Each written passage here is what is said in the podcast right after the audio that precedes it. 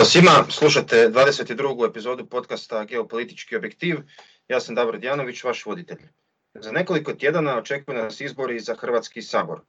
De facto već se nalazimo u kampanji, a medijski prostor krca sučeljavanjima, debatama i obećanjima boljega života koji samo što nije stigao. O predizbornim špekulacijama i kombinacijama u podcastu Geopolitički objektiv razgovaramo sa Marijanom Opačkom, političkim analitičarom, novinarom i glavnim urednikom portala Otvoreno HR. Marijane, pozdrav. Pozdrav, dobro. Dobro vas našao, dobro, uh, lijep pozdrav svim tvojim slušateljima. Evo ovako, evo, kako ti se Marijane čini u grubo uh, dosadašnji tijek kampanje? Uh, kako je po tebi politička komunikacija? Imamo li kvalitetne debate i dobre programe ili je malo drugačije? Kampanja meni ne izgleda uopće na ono, kao na one kampanje koje smo mi navikli imati, veliki predizborni skupovi, mahanje zastavama, obilasci svih proizvodnih pogona naše lijepe naše, jel? Kako to inače političari znaju šetati okolo. iskreno, malo je dosadnjikava, evo čekam ova, ali sljedeća dva tjedna su ključna i sljedeća dva tjedna su bitna, jel? E, tako da ćemo vjerojatno u tom periodu i doživjeti nešto tako. E, što se tiče političke komunikacije, debata, politička komunikacija se nažalost ponovno, kao i svake izbore, svodi na izbjegavanje pravih tema. I onda će se rađe HDZ, SDP ili velike druge stranke svađati oko toga tko će doći na debatu ili neće, čiji je tata bio Ustaša, čiji partizan u biti djeda, više tate nisu u pitanju i tako te stvari. Dakle, mislim da čeka nas ista kampanja koji je uvijek, ako neka, neka druga stranka ne počne s pravim pitanjima. Da. A što se tiče programa, eh, programi ko programi, znači e, sve stranke, koalicije kod nas rade programe koje jednostavno neće izvršiti. I koje niko ne čita. I koje niko ne čita, kao što je rekao Genero ili e, netko od kolega već, ako je program e, veći od dvije stranice, neće ga niko niti, ikad pročitati. Znači, programi se pišu za onaj uski krug članova, da ih nauče na pamet, da mogu na na nekakvim emisijama reći, e, mi imamo rješenje za to, pa onda predloži to rješenje. Jel? To je više komunikacijska strategija nego program, da. Pa da, dakle, i ali ono što mi je zapelo u nekako, znači, u, u moj pogled, jel, ni i SDP, i HDZ, i uh, Most, i neke druge stranke nažalost nisu se riješili onog socijalističkog atavizma. Dakle, oni pate još uvijek na to država će napraviti nešto. Pa će država napraviti agenciju za iznajmljivanje nekretnina, to SDP predlaže kako bi zaštitio zaštićene najmoprimce, pa će s druge strane HDZ će napraviti booking.com, vjerojatno će se sjetiti netko i napraviti za iznajmljivanje jahti i vezova i tako to. Dakle, oni opet izmišljaju agenciju na agenciju kako bi se to nekome svidjelo. Jer kao uh, Booking uzima 10%, mi ćemo napraviti neku agenciju koja uzima 5%. A uopće se ne gleda nekakva šira slika, jel, kako to funkcionira. I mene je strah iskreno tih njihovih obećanja, jer neka od tih naj, naj, najviđenijih obećanja obično završe sa osnivanjem neke nove agencije ili nečega. E, toga me je strah ti više tih njihovih agencija koji onda trebaju sto propisa uh, i, i, mnogo toga, tako da već mi to pomalo ide na živce. Da, to je socijalizam naš svakdašnji. Evo, krenimo od ljevice. Uh, evo, Restart koalicija je osnažena, znači pridružili su se neki dan IDS i PGS-a, prema posljednjoj anketi da bi koalicija mogla biti čak i relativni pobjednik izbora, spominje se i Čačić da bi mogao se njima pridružiti. E, kako gledaš na okupljanje na ljevici i potencijale restart koalicije?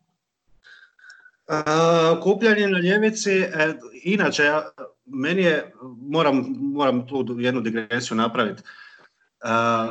Fenomenalna stvar se događa u Hrvatskoj, desnica se napokon podijelila, imamo dakle HDZ i desni od HDZ-a imamo Most koji je sad uzeo nekakvu, ajmo reći, klerikalnu desnicu, a imamo Škoru koja je uzeo sve desnije od HDZ-a.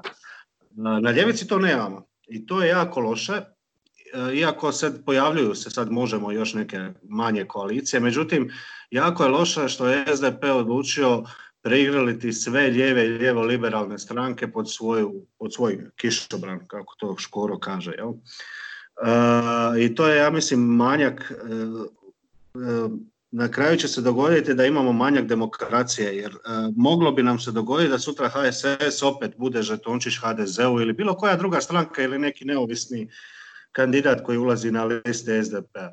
I mislim da je to jako loše za demokraciju, jer takvi ljudi onda lako budu pregletači, zaradi svoje četiri godine mirovine jel, u Saboru ili već što i kako i mislim da je to um, mislim da nam to ne, to ne treba i zato se čak, evo, Bože me oprostiti, slažem se sa Vladimirom Šeksom, predizborne koalicije treba zabraniti.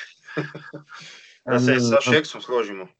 A eto, da se i sa njim složimo, jer ono, eto. Ali to njihovo okupljanje e, pokazuje da u biti e, SDP ne dobiva ništa.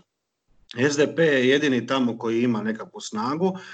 Moram priznati da to ima IDS u Istri, koja je ono njihova utvrda i uvijek će imati tamo tri, nekad i četiri mandata i to uopće nije upitno. Međutim, glas, HSS, e, ne znam kojim se pridružio još, Čačić gore na sjeveru, Uh, ove još nekoliko manjih stranaka, Bajs iz Bjelovara. Uh, Nema mi njihova... protiv Bajsa, Bajs je tu kod mene. ne, ne mislim ništa loše protiv njega, nego to su ljudi jednostavno koji ne mogu ući u sabor samostalno, a ulaze na listama SDP-a, a ne pridonose. Možda pridonose u par tisuća glasova, međutim dok on to ne prepoznaje na kraju uh, ili prepoznaje u jako graničnim slučajevima. Tako da, mislim, ne znam što će to SDP u biti na kraju donijeti. Mislim da ako nastave Beljak i Bernardić govorit, njihovih 28-29% koliko sad imaju, će se lako pretvoriti u 23, 24, 25%. Samo im treba mikrofon dati, ništa više. da, ko je. A s druge strane imamo još tu e, tu koaliciju možemo, e, radničke fronte, Zagreb je naš, Tomaševića, ta lijevo-zelena koalicija, i mislim da bi ona mogla malo po malo mogla bi ugrist e, SDP-u dovoljno da, da SDP ne postane relativni pobjednik. A može li ta koalicija iznjedriti neko saborsko mjesto? Ja predviđam tri do četiri mandata da će možemo osvojiti. Oni su jako jaki su u Zagrebu u nekim izbornim jedinicama i mislim da bi oni mogli dobiti još jedan mandat u osmoj izbornoj jedinici gdje izlazi Katarina Peović protiv Komadina. E sad ako vidimo tamo da živog zida više nema, da je tu jedan dio tih birača, inače ljevičara glasao za živi zid, ja mislim da bi se oni lako mogli Katarini prikloniti, e, pogotovo zato što je tamo i treći maj, Uljanik i još neki tih proizvodni pogoni gdje oni mogu prodavati te neke socijalističke priče stare. Tako da se na kraju ne bi iznenadio da imaju klub u Saboru. I mislim da je to jako dobro. Ja uvijek volim kad e, u Saboru imamo 5, 6, 7 grupa političkih koji su onda ili će se približavati ili svađati, a s druge strane e, možemo, koalicija je rak intelektualna koalicija, tako da očekujem e, fight s desnice Hasanbegović, i nekolicinu protiv Katarine Peović, Rade Borić, Tomaševića koji su svi elokventni tako da mislim da bi e, inače to moglo biti onak kako se zove e, e, podići jednu kvalitetu u saboru, razgovora, podići jednu kvalitetu rasprava i toga svega. Tako da s te strane uopće nemam ništa protiv. I lijepo je da imamo napokon pravu ljevicu. Znači ljevica koja je stvarno ljevica koja će zagovarati radnička prava, koja će zagovarati koliko god to meni bilo suludo danas u 21. stoljeću zagovarati neke stvari iz 19. stoljeća, ali lijepo je to čut napokon u Hrvatskom saboru. Dobro, kad je u pitanju Katarina Peović, nekad mi se čini da se, da se zagovaraju neke stvari ono tamo i sviđan 45. Da je samo pali onaj opasač. Ovoga.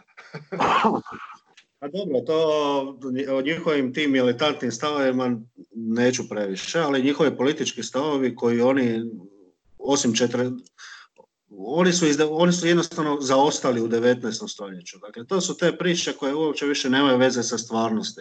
Mi nemamo više proizvodnih pogona, visoki peći, e, velikih željezara, e, ne znam, sve ono što, s čime se diči socijalistički samoupravni čovjek, jel? Ili proleter, kako to već išlo. Ja, danas u Europi ljevica više ide na nekakve identitetske priče nego na nekakva radnička prava. SDP. To je ono što je otišao SDP, to je ono što je otišao glas, to je ono što je otišao uh, te sitne, uh, sitne kvazi liberalne stranke uh, koje oni nazivaju sebe ovdje, čak i u Hrvatskoj su se počeli nazivati liberalnima, oni su otišli u tom smjeru. Radnička fronta je da pače, ona je baš ostala onak socijalistička, prava, istinska. Tako da mislim da bi ona upravo zbog toga upravo zbog toga mogla bi e, dobiti ta četiri mandata. Tri do četiri mandata. Klub će sigurno imati, pa sad... Da, vidjet ćemo. A kako gledaš na snagu Bandićeve stranke? Je li izgodno da ona uopće više uđe u Sabor? E, po nekim anketama koje sam vidio, internim anketama HDZ-a i još nekih, e, Bandić osvaja jedno do dva mjesta u Saboru. Koliko će on uspjeti kupiti žetončića, kao što je inače uspjevao u zadnje četiri godine, sa nula saborskih zastupnika do, doći do 13, e, to trebamo vidjeti. Jel? Hoće li se neki saborski zastupnik usuditi e, preći Bandiću u cijenu... Vidjet ćemo kako će se razvijati eventualni postupak. To je, da, to, to treba sve vidjeti. Ali mislim da hoće. Ovo Bandić će uspjeti jednom, sigurno jednom. A, živi zid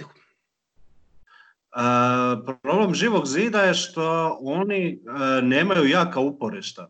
Dakle, recimo malo prije smo spomenuli IDS koji ima 1,9%, 1,7% po nekakvim e, istraživanjima javnog mijenja, ali on je jak u jednoj izbornoj jedinici. Živi zid to nažalost nije uspio. To je problem živog zida i mosta i mogao bi postati problem Miroslava Škore, e, domovinskog pokreta, zato što niko ne gradi kapilarnu mrežu. Znači, ta kapilarna mreža je jako bitna, stranačka organizacija, koliko god se danas kampanja seli na internet, Facebook, Twitter, društvene mreže, e, toliko je isto jako bitno imati teren. E, Živi zid nema teren, on se nije razvijao na terenu, on, tako da nisam baš siguran. Možda izvuče se na nekom nekakav na, na nečije ime, ali nisam baš siguran da će uspjeti ovaj ući. Hoće li Pernar, koji sad nije više dio živog zida, kao pojedinac uspjeti e, očuvati saborsku poziciju?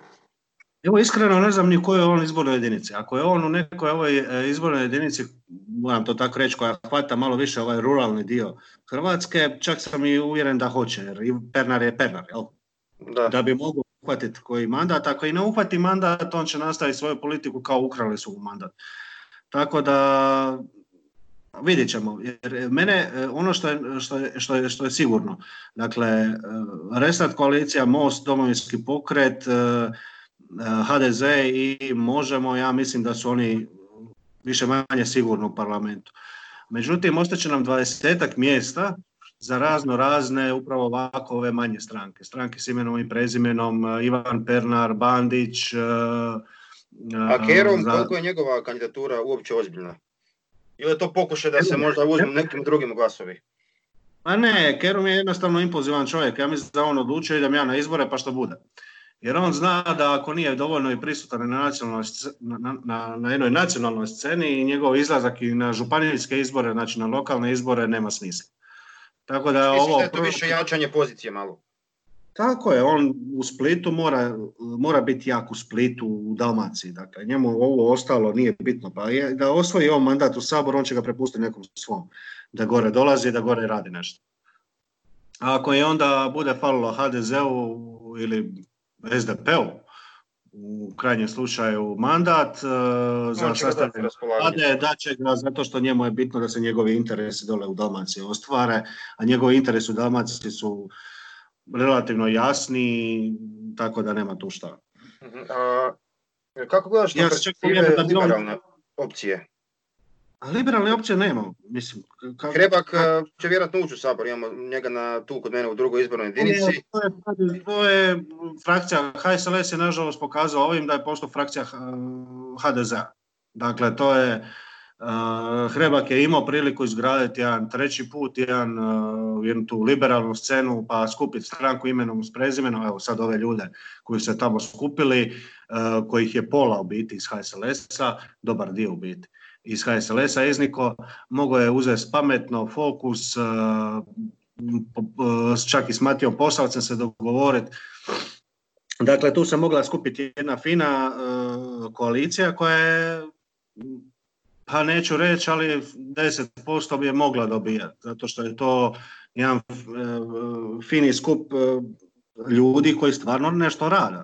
Znači, Davor Nađi, ovaj, gradonačelnik Svete nedelje, e, zatim Dalija Orešković sa svojim radom, zatim pa čak i Puljkovi koje ja se ne mogu složiti s puno stvari s njima, ali ljudi stvarno rade. Znači oni se bore na vijeću, bore se na, u županijskoj skupštini, ne možemo im to oduzeti, bore se za svoju ideju.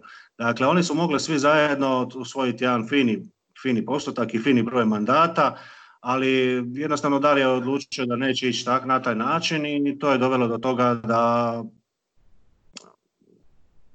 da je HSLS umro, pravi liberali, E, prava liberalna stranke ili koalicije više nema. I to je to. Dobro, evo u obranu Hrebaka mogu reći da ovdje u Bjelovaru radi dosta dobar posao, ali očito da za širi iskorak nema kapaciteta. Za širi iskorak treba, jednostavno, treba imati jako velikog pragmatizma i, moraš biti proračunat. A politika je takva, dakle ne možemo mi sad glumi da je politika čista. Ja ne znam, ne znam, možda netko zna, ali ja ne znam ni za jednog političara koji je postao svetac bilo koje crkve. to jednostavno nije spojivo. To nije spojivo s poslom. Jednostavno moraš nekad, on se uvijek govorio kao zašto bi mi izašli iz, iz koalicije s HDZ-om, to ne bi bilo pošteno.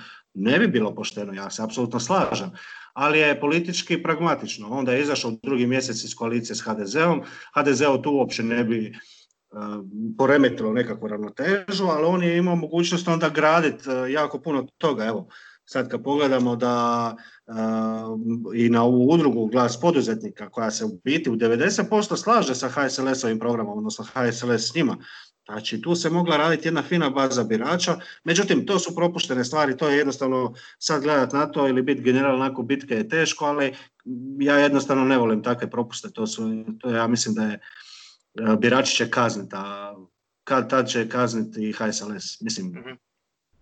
A HNS, HNS, hoće li nakon novih izbora ostati parlamentarna stranka, kako su procjene? Čuo sam različita mišljenja. A to je upravo ono što sam htio, htio reći. Oni će uvijek imati jedan mandat. Znači, to su, to su stranke koje su regionalno jake u nekim Na Tako je. I moram priznati da su u zadnje vrijeme su HNS-u jako, e, u Osijeku je HNS jako puno ojačao. Znači, oni su na nekakvim lokalnim izborima bili druga stranka. Oni su imali 16% u Osijeku. I nešto HSS-ovaca je prešlo kod njih tamo.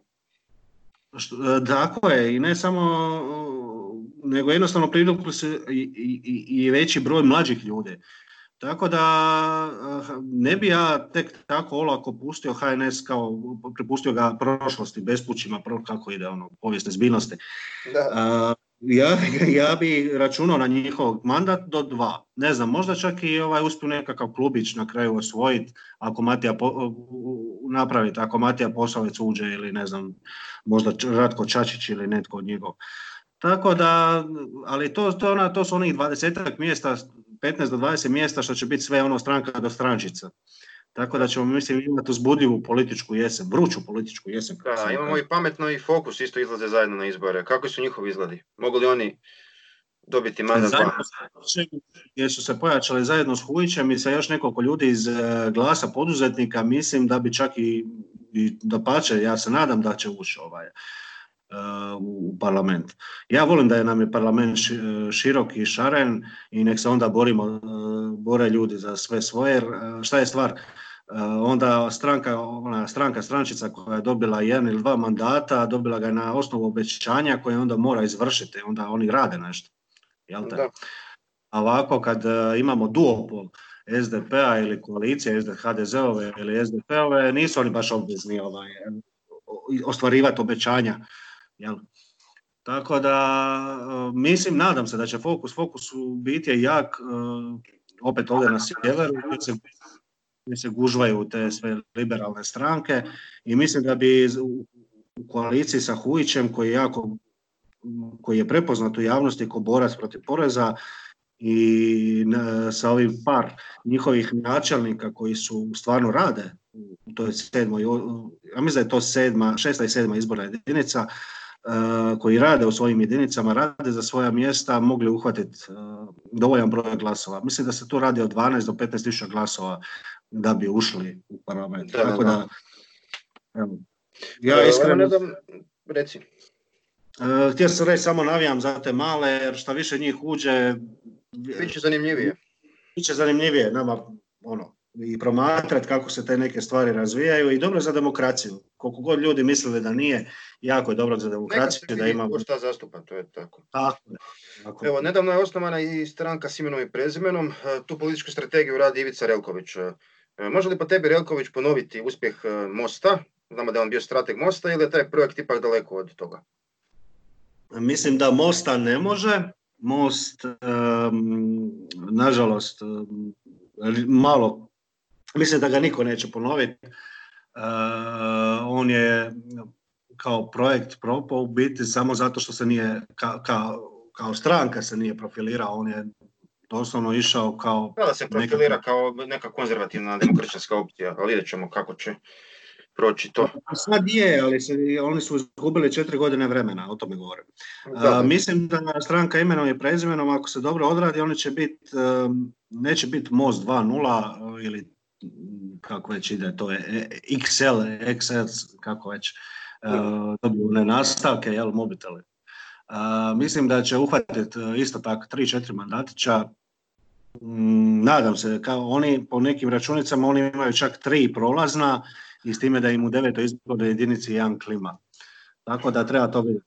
E, jer sve ovisi o danu izbora, to ja kažem. Ako budemo imali samo malo, malo veću izlaznost, nego recimo što smo imali prošle parlamentarne izbore, e onda bi moglo se dogoditi da imamo jako puno, jako šaren e, sabor politički. Jel? E, iskreno, to je ono što je HSLS trebao biti, stranka imenom i prezimenom. Jel? to je ono što je HSLS mogao okupiti oko sebe sve liberalne stranke i to je taj dio biračkog tijela koji će se moći hvatati ovako. Uh, neki od njih su prepoznati, neki nisu, tako da će biti njima malo teže recimo uhvatiti neke glasove koje su koji bi HSLS u fokusu pametnom da su izašli zajedno bilo puno lakše. Zbog imena, zbog već postojećih i, i uh, kako se to kaže, i organizacija na terenu i rad e, vojske na terenu stranačke. Infrastruktura jednostavno. Oplet, da, cijele te infrastrukture. Tako je. E, evo, idemo malo sada na ovaj desni dio spektra, e, mm. ili kvazi desni, kako se gdje uzme. E, znači, vidjeli smo, znači, HDZ svoj, e, nedavno je dosta dobro kotirao anketama. Na neki način tu se radilo jeli, o zaslugama stožera i smatralo se da će mm. postati relativni pobjednik izbora no posljednje ankete pokazuju da je pao na drugo mjesto, a tome je vjerojatno doprinjela i ova afera sa Josipom Rimac. Kako gledaš na izglede HDZ-a? Može li ostati relativni pobjednik ili će to ipak biti restart koalicija? Mm iskreno mislim da, da HDZ će zadržati ono svoje koje, koje inače ima. Dakle, HDZ se uvijek vrtio, mislim neću gledati ono doba kad je bio živ Franjo Tuđman, jel? ali iza od 2000 na ovamo on se uvijek vrtio oko svojih 27 do, do 32-33%. Dakle, mislim da to njemu i sad ostaje. On Može li pasti ispod toga možda? Sumnjam. Iskreno sumnjam, to bi moralo se pokazati još dvije, tri velike afere, koliko god ovi pokušali napraviti aferu oko INE, oporba pokušala napraviti aferu oko INE, mislim da to ne, neće biti, jednostavno neće se dogoditi. Tu nek, narod jednostavno više ih ne zanima koja je stranka nešto napravila. Dakle, sad mi govorimo o tome da njih restart koalicija, znači SDP, odnosno Grčić, e, e, Maras, Lalovac... To je sve ekipa velikih stručnjaka. Ali to je ekipa koja, da, to je ekipa velikih stručnjaka koja je nas držala koliko godina u, u, u krizi i jednostavno ljudi ne vjeruju. Dakle, mi jednostavno ljudi im ne vjeruju, ljudi ne, da ih napada netko nov, da ih napada HDZ, neka nova stranka, neki novi klinci, kako se kaže. Sa novim idejama HDZ bi potonuo na, svojih, na onih 22-23% ispod kojih ne može potonuti. Međutim, njih nema nitko nov napast. Čak ni Miroslav Škoro, on koji ih isto tako napada na isti način kao što ih napada SDP, nabrajanjem afera i sve, jedno, i s desne strane onda nabrajanjem svega onoga što su oni kao desna, što je HDZ kao desna stranka zaboravio napraviti za, za Hrvatsku, za narod, za uh, domoljubni ovaj dio. Uh, uh, koliko god ih napadali ne mogu jednostavno prodrijeti dovoljno da, da ih bace na koljena za sve afere koje HDZ ima, uz uh, sve ove sad zadnjih par dana, ove kompletne cijele padove, mislim da HDZ neće pasti. HDZ je jednostavno mašinerija, to je koje ne može. Ne I s druge strane, da, tamo sam htio, oni jednostavno njihova infrastruktura, šta uhljebništva, šta nepotizma, što stranačka na terenu je jednostavno toliko jaka da nema tu... A i kod nekih ljudi dalje postoje neke povijesne ono, reminiscencije, pogotovo kod starijih ljudi koji dalje to zamišljaju na neke načine koji nisu danas realni, ali... A gle, moja još uvijek glasa Gojka Šuška, pa ti možeš govoriti šta hoćeš. Šuška 98. ono još uvijek glasa za njega. Tako da, to, to je jednostavno tako, to je... I nema druge, oni će tu nedjelju iza mise otići na izbore ili prije mise i otići na izbore i glasa za, svoj, za svoj HDZ, jer jednostavno nema, nema im tko dat nešto potpuno drugačije. Ono, ajmo e, pa sad možda nešto ovaj pokret Škore, evo, posljednjih dana Škorin pokret, domovinski pokret je okupio dosta istaknutih pojedinaca i ankete kažu da drži treće mjesto. Dakle, mislim da je prema zadnjoj anketi 13,5%. Škoro će narast. Ja mislim da će Škoro još narast. On će doći na, na nekih 16%. Što će kasnije dnevno donijeti, moglo, moglo bi Škori donijeti. Na desetak možda mandata. A ja bih rekao da bi oni mogli ponoviti onaj uspjeh Mosta kad je Most imao 19 mandata. Tu negdje, da. bi. ja se nadam da hoće, ali kažem, nadam se da će Škoro prepoznat da kasnije poslije ovih izbora odmah, znači doslovno dan nakon izbora on mora početi graditi infrastrukturu. Koliko ja imam informaciju, postoji takav plan. Pa da, imam i ja takve slične informacije, ali kažem, to se mora jako brzo napraviti i morat će se držati kompletno svih stvari što je obećao. On će morat, uh, mislim, optimalno je da se političar barem pokuša držati 60%.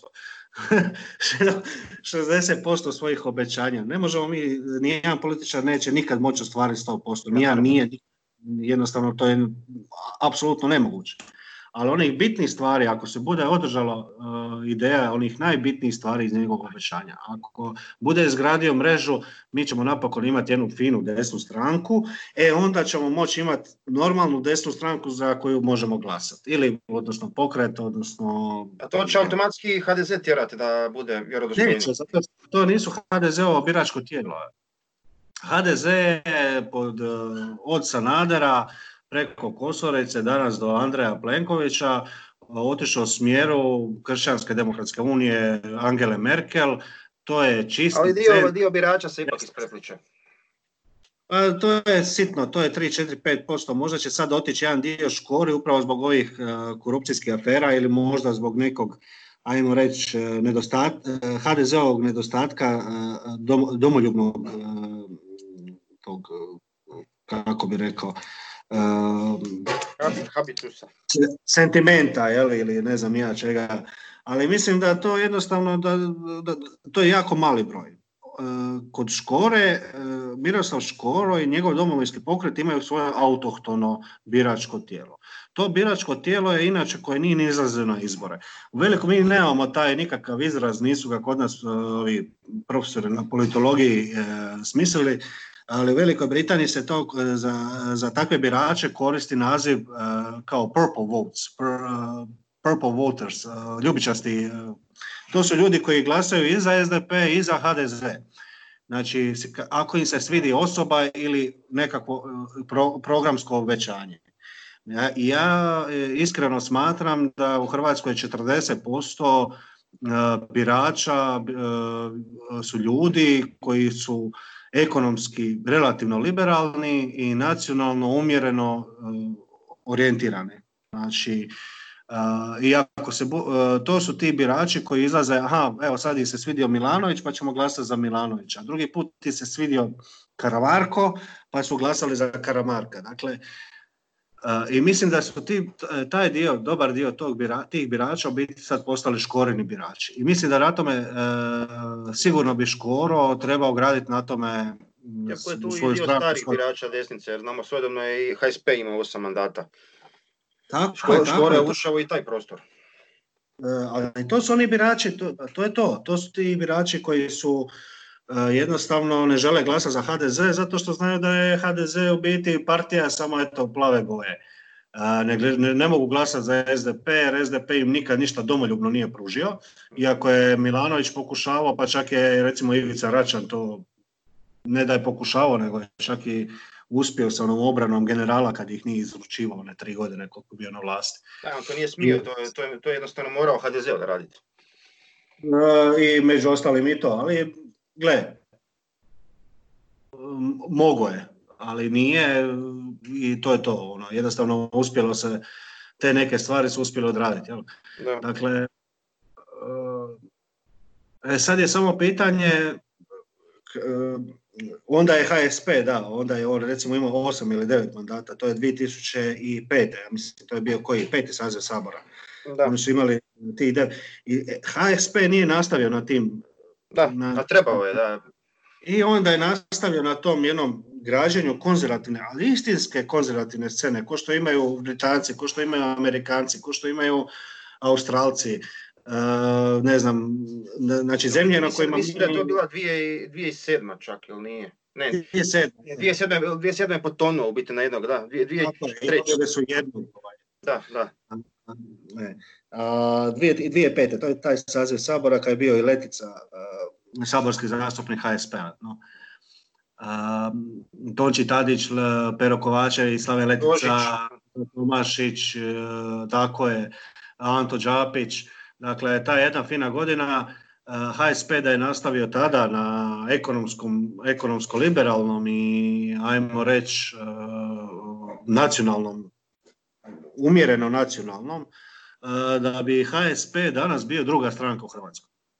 Ja sam apsolutno uvjeren. Samo da je nastavio na pravim Starčevićevskim idejama, Ante Starčevića, da nije išao u, u neke ekstreme i s jedne i s druge strane. Jer, sjetimo se, HSP je tada predložio kako se deklaracija o antifašizmu u Hrvatskom saboru. Tako da tu su malo... Da, bojim se da većina tih pravaša nije pročitala od Starčevića nijednu knjigu i to je bio isto veliki problem, ali... Da, dobro. E, idemo dalje, e, Most. Evo, e, on se isto u zadnje vrijeme ojačao s nekoliko istaknutih pojedinaca. Znači imamo tu Raspodića, njegova žena Selak je tu, isto doktorica znanosti, imamo Troskota, Milatić je ručita iz Rijeke. Kako procjenjuješ izglede Mosta? Uh, kao što rekoh malo prije, Most je izgubio četiri godine na izgradnji kompletne cijele infrastrukture, M stranačke, M E, infrastrukture prema Mogu li novi pojedinci malo dati Mislim da ne. Nisam apsolutno nisam uvjeren u to. Mislim da će u Hrvatski sabor ući Miro Bulj koji se pokazao kao narodni tribun na jedan način. Raspudić. Ja mislim da Raspudić ima dobre šanse. Raspudić ima dobre šanse, ali ja ne, evo 50-50, ne, znači ja se ne mogu ovaj, ne mogu baciti. Ovisi jedinicu, jer ako će ići u drugu izbornu ovdje gdje je Škoro, to, to će biti onda dosta komplicirana situacija. Gusto, biće gusto, bit će komplicirana situacija i ako uzmemo da drugu izbornu jedinicu čini dobar dio Zagreba i da taj e, dobar dio Zagreba ne e, slijedi ideje koje je Raspudić izbacio u posljednje vrijeme vani, jednostavno sumnjam da će to... Ali ima tu i dosta, to je do Bjelovara, ima, ima tu dosta i desno orientiranog biračkog tijela. Ima, ali to desno biračko... Ubrave i tu prema Bjelovaru, ima, ima, ima. Apsolutno, slažem se. Ima tu jedan dobar dio biračkog tijela e, desnog. Isto tako znam da je taj desni dio jako discipliniran i da će i glasat kad dođu na dan izbora prije će glasati za Škoru, odnosno HDZ, odnosno čak i desnu ligu koja se nedavno osnovala, nego recimo za Nina Raspudića. I to je, ja mislim, jednostavno tako. Ali uglavnom vidit ćemo se, ja se nadam da, da griješim, ja bih volio da Nino uđe u Sabor, jer kao što rekao, on je desni intelektualac, ja mislim da on ima bolji utjecaj u medijskom prostoru nego što bi ga imao da uđe u, u političku arenu, ali eto to je njegova odluka. Evo, spomenuo si desnu ligu, dakle to, oni koji ne znaju, to je koalicija NHR-a, HSP-a i generacije obnove. E, je li po tebi i ova grupacija trebala postati dio domovinskog pokreta ako gledamo jedno širo okupljanje? Apsolutno. Apsolutno. Ja smatram, mislim, mislim da bi mogli donijeti e, nešto novo unutar, unutar cijele te, cijelog tog kišobrana školinog. Ali dobro, oni su nisu se uspjeli dogovoriti. E, ja, ja mislim pogotovo u Zadarskom kraju, da su, oni su oni dosta jaki, a mislim da je baš tamo ovaj pokret najtanji i možda, možda je tamo mogla, mogla biti jedan mandat više. Tako je, sinergijski bi učinak mogao donijeti kako, e, kako škori mandat, tako bi donio i njima. Tako da, ali kažem, eto, e, nadam se da će barem oni, kod njih znam da je barem pa nekolicina članova te desne koalicije, znam da je pročitala Starčevićeva djela i nadam se da će ići u tom nekom smjeru ovaj, političkom i da će to moći e, na, pravilan način predočiti biračima i da će uhvatiti mandat. Jer kažem, ja bih volio da, opet ponavljam se, volim taj Šaren sabor, volim da ih ima iz svih grupacija i nek ide. I to je to nek se svađaju u Saboru, neka pokažu što znaju, neka pokažu svoje ideje. Iskreno, desna liga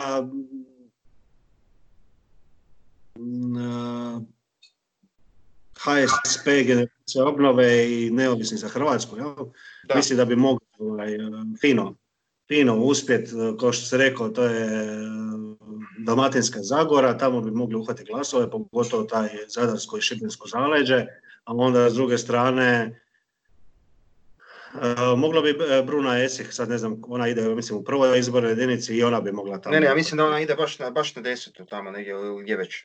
A, ok, ako ide dole, znači moglo bi se tu uhvatiti uh, mandat jedan sigurno.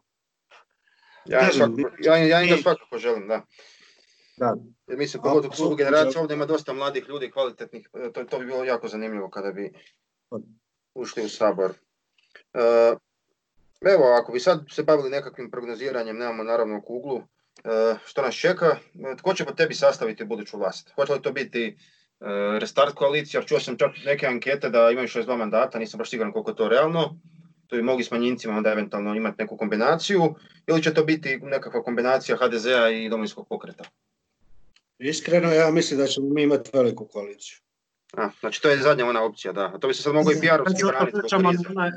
opet vraćamo na ono kad se Nader 2003. pobjedio. Mogao je otići u koaliciju s HSP-om i imati vladu koja bi bila uh, desna i nastaviti politiku desnu koju je obećavao nas u govorima na Splitskoj rivi.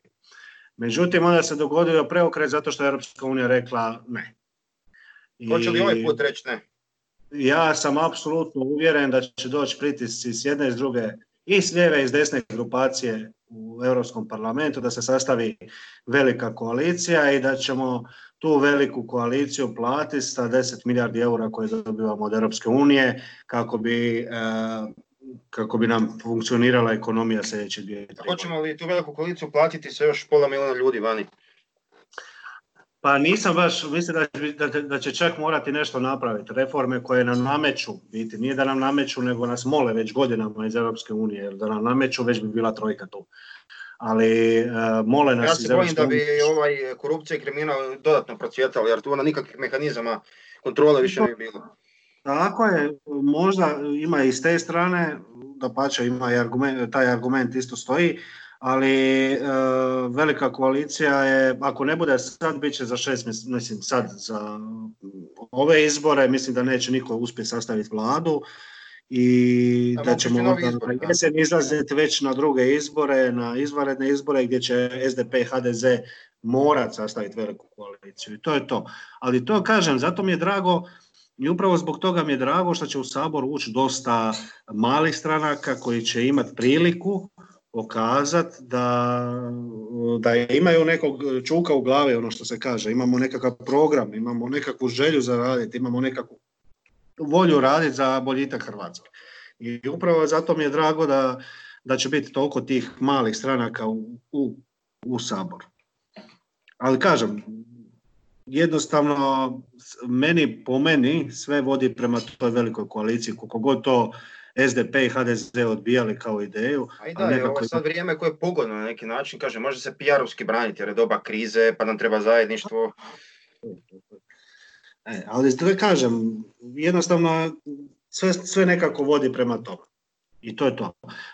SDP će onda izgubiti par mandata i HDZ će izgubiti par mandata. HDZ-ovi će možda otići u neku drugu stranku. SDP-ovi će vjerovatno osnovati neku novu stranku zato što Milanović treba ta stranka. Jer Milanović, ako dođe do velike koalicije, Milanović nema kako izaći na izbore za pet godina. Da. Nemamo ko iznijeti mandat, tako da mislim da sve, upravo zbog toga i gledam kako Milanović reagira na neke SDP-ove ideje, znači reagira kao da nisu, nemamo veze s njima. Jel? Pa dobro, ova poruka da neće izaći na izbore nije baš e, vjetar u leđa SDP-u. Tako je, osim što nije vjetar u leđa SDP-u, ja mislim da jednostavno i, i, i on smatra kako će doći do velike koalicije i, i u tom smjeru nekako ide. E, dakle, on neće izaći na izbore, neće da glas HDZ-u ili neće uopće, ovaj, SDP-u, bože sačuvaj. a možda je HDZ-u da, ko zna. Možda i dalje, da. to je Milanović. Dakle, iskreno, e, mislim da i on to vidi i njemu treba stranka s kojom će on izaći na izbore i mislim da je upravo zato ovo odjedan put izniku Klisović iz svih strana. To je, on je osoba koja je jednostavno prihvatljiva cijeloj ljevici da bude mandatar za premijera. Bero to neće dati, on će vjerovatno gurati SDP u veliku koaliciju i onda ćemo imati tu veliku koaliciju a SDP će onda osnovati nekakvu frakciju, odnosno novu stranku koja će Milanoviću pomoći izaći na izbore. I to je to. Evo, ja se ipak, ipak nekako, nekako nadam da ćemo izbjeći tu veliku koaliciju, ali dobro. Ne, vidjet ćemo ja bih volio da bude velika koalicija, zašto? Zato što onda lijevo i desno krilo partije bi se napokon ujedinilo. To je dobili, bi, dobili bi jednu pravu desnu stranku, dobili bi dvije, jednu pravu socijaldemokratsku i imali bi ovaj možemo kao jednu baš pravu lijevu stranku. A, liberali, oni koji uđu, možda se napokon ujedine pa naprave jednu liberalnu opciju i dobili bismo ono 5-6 opcija koje u biti smo trebali imati još od 91. znači od prvog sabora, jel? a ne uh, uvijek taj duopol SDP-a i HDZ-a. A onda će SDP i HDZ kao prave stranke centra jednostavno iskristalizirati jedno svoje biračko tijelo koje će biti njihovo i to je to. Ja mislim da je to čak i ok. Svakako je nešto što bi moglo dovesti do jačanja drugih opcija. Evo, u razgovoru smo se bavili sa najrazličitijim političkim grupacijama. E, no meni je ipak ključno pitanje to, postoje li u jednoj od tih opcija koje se jeli nude na političkom tržištu neka snaga koja bi mogla zaista e, provesti promjene. Stalno govorimo, se govori o promjenama i reformama, no nažalost tih reforma nema. Od jeli, reforme pravosuđa koje je karcinom ove države, do javne uprave, političkog sustava, vanjske politike i tako dalje. E, kako gledaš uopće na to? Od svih ovih političkih stranaka, prvo ispričavam se, zvonio mi telefon, ovaj, ga izgasim. što se tiče svih ovih političkih stranaka, glas poduzetnika koji ne ide na izbore, je mislim jedina snaga, istinska snaga za promjene. I drago mi je da su oni uspjeli zajedno i sa Škorom, znači i Škoro ima jednog ili dva čovjeka iz iste, iste udruge. Da, jučer su baš I da će oni na jedan fini način utjecati barem s te ekonomske strane. Što se tiče uh, ove, kako se zove, uh, što se tiče neke reforme pravosuđa, javne uprave, političkog sustava, iskreno, uh, mi smo na Balkanu, to se rješava samo na, Bože me oprosti, e, nasilnim putem. Dakle, mora se dogoditi baš ono nešto... A nikakva jako... transformacija malo da, da se vratimo na srednjerovski mentalitet. Pa to nam treba, ja bi volio, ja bi volio da se mi dođemo do toga da imamo te, da, da, da se vratimo napokon doma odakle smo otišli 1918. Znam ja da si ti monarhist u duši. E, ja jesam, da, da pače priznajem. Ali kažem, volio bi da se vratimo kuće, ali mislim da bez neke velike katastrofe, mislim Bože me oprostite što tako kažem, ali bez nekog velikog događaja jednostavno to neće. Kod nas nema e, stranaka koje će prihvatiti sad, aha, evo imamo pet ljudi, pet stručnjaka, ajmo napraviti kompletnu promjenu uprave i poslušati te ljude i po cijenu gubitka izbora. Odnosno, niko, nema, niko nema za to hrabrosti da izgubi izbore zbog... Nema, prosti na izrazu, nema niko politička muda za to. Da. I nema e, da, da sutra imamo vladu nacionalnog jedinstva, znači sve stranke, one to ne bi napravile, zato što jednostavno svi se boje, svi se boje gubitka. Ali to na neki način njih odražava, ne možeš piliti granu na kojoj sjediš, to je njihova biračka baza jednostavno. Pa, i, ne samo to, nego jednostavno, e, ma nije, ne bi ja čak rekao, to je jednostavno strah od promjena. Znaš, to je kod nas, kod našeg naroda uvijek najveći strah od promjena. Pogledaj mala mjesta, evo i ti si iz malog, mislim, moram tak reći, iz malog mjesta si koji ja. Dakle, e, promjena u Bjelovaru se teško događa. Evo sad je uspio nešto Dario Hrebak napraviti. Ali kad pogledaš... Nije, nije moja opcija, ali mislim da radi dobar posao. Tako je, ali sad pogledamo koliko je godina trebalo doći proći da dođe do toga da Dario Hrebak nešto napravi. Dobro napravi. E, Dakle, jednostavno, koda, evo, Sveta nedjelja, isto tako. Znači, njima je trebalo isto 30 godina da se nešto dogodi, da kod njih dođe mlad čovjek i, mlada ekipa i nešto počne raditi. Dakle, promjene u Hrvatskoj se jako teško događaju, jednostavno mentalitet u zadnjih sto godina je nama nabijeno da promjene ne valjaju. Dakle, A imamo kraljeve... praćeno antipoduzetničkim mentalitetom, to je sve povezano. Strah od promjena i antipoduzetništvo. Tako je. I jednostavno to je to. Znači, prvo je Kraljevina Jugoslavija donijela da promjene ne valjaju, gušila je svaki politički taj bilo kakav rad, a onda s druge strane komunizam je donio to da poduzetništvo ne valja i da su svi poduzetnici naravno lopovi. Krvopije. Krvopije, lopovi, izrađivači, pretvorba i privatizacija da pače samo E, tu ideju da poduzetništvo ne valja u biti potvrdila. Jer ona HDZ-ova pretvorba i privatizacija je bila ajme. I to je to, biti. I sad se mi moramo iskobeljati, mi koji smo ostali. A sad koliko će ljudi još izaći ako bude neka velika koalicija ili neće, to ćemo još vidjeti. Mislim da će se uz taj iseljavanje usporiti, što je dobro, jer onda će malo više ljudi početi razmišljati u smjeru, aha, ovaj politika ili ovaj političar ili ova stranka više ne valja, ajmo kontra njih. I zato mi je drago što se pojavio ili Lipa kao udruga i glas poduzetnika kao udruga koji jednostavno rekli su ajde više ljudi dosta, me nama treba to, to, to, to i to i tražimo to, to, to, to i to. se ipak mijenja, da. I nešto se mijenja, počeli su političari govoriti o smanjenju poreza, počeli su govoriti o smanjivanju subvencija. O u borbi, to je sad mainstream posto već. Tako je, tako je. Sad su oni počeli, ko što su prije bile reforme, sad se govori sa cijelo vrijeme o porezima. Da, onda, onda ti nekad dođe da, da ti to više ne spominješ kad oni krenu. Da, da ja me više sad reforme i promjene nisu. Ovaj, da, da. I ko što sam ja jučer, prekjučer kad sam napisao, ovaj, uh, političari više ne nose kravate. Ono, sad se svi bez kravata. Kravate više nisu in među političarima i kad god mogu oni se pojave na razdrljene košulje, pokažu one tri, četiri bagave svoje dlake koje imaju. I mislim da je to, to da je pokazatelj gumbe svi Ciprasa. Jel? Sad su oni svi moderni, sad su oni svi, e pa kad su oni moderni, ja sam odlučio svaki dan nositi sako, i, sako i kravatu i da pače od sada samo u kravati pojavljujem okolo. Jer jednostavno ono, tako i sad kako oni govore protiv, e, za reforme su, za, ja sam sad za to da Hrvatska ima tisuću općina, eto, iskreno. Mislim, jer čim oni preuzmu taj naš narativ, i novinara, i udruga, i analitičara, to znači da u biti ne žele ništa napraviti. Znači da nas čeka nova agencija koja će to provesti. Tako imat ćemo agenciju za turizam e, koja će e, za, za booking, jel?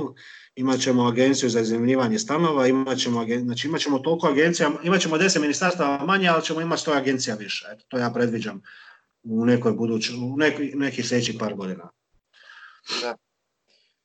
A što se tiče nekoj reforme pravosuđa, e, e, reform to nema snage u Hrvatskoj koja to jednostavno može. A to je zapravo ključan problem. A to je ono kad cijeli sabor u biti e, ljudi ne znaju ili oni koji znaju zaboravljaju. U saboru postoje tako jedno tijelo, zove se predsjedništvo sabora u kojem sjede predstavnici svih klubova i oni se dogovaraju puno stvari. Uh, mislim da bi ono kroz sljedeće četiri godine, ako budemo imali cijelo vrijeme neku stabilnu jel, većinu u Saboru, jednostavno trebali zajedno dogovoriti kao svi klubovi jednu temeljitu promjenu i reformu pravosuđa iza koje će svi stati. Dakle, apsolutno svi klubovi u parlamentu će stati. A ja se bojim da su oni svi dio političkog sustava I, i, i, te stranke, i pravosuđe, i uprava, to je sve jedan veliki začarani krug. To, to, to, toga se ja najviše bojim. Neće, od nas promjene dolaze jedino kad je najveća kriza. Znači, nikako drugačije. E pa, pa ćemo vidjeti sad kakva će biti ekonomska kriza u deveti mjesec. Da.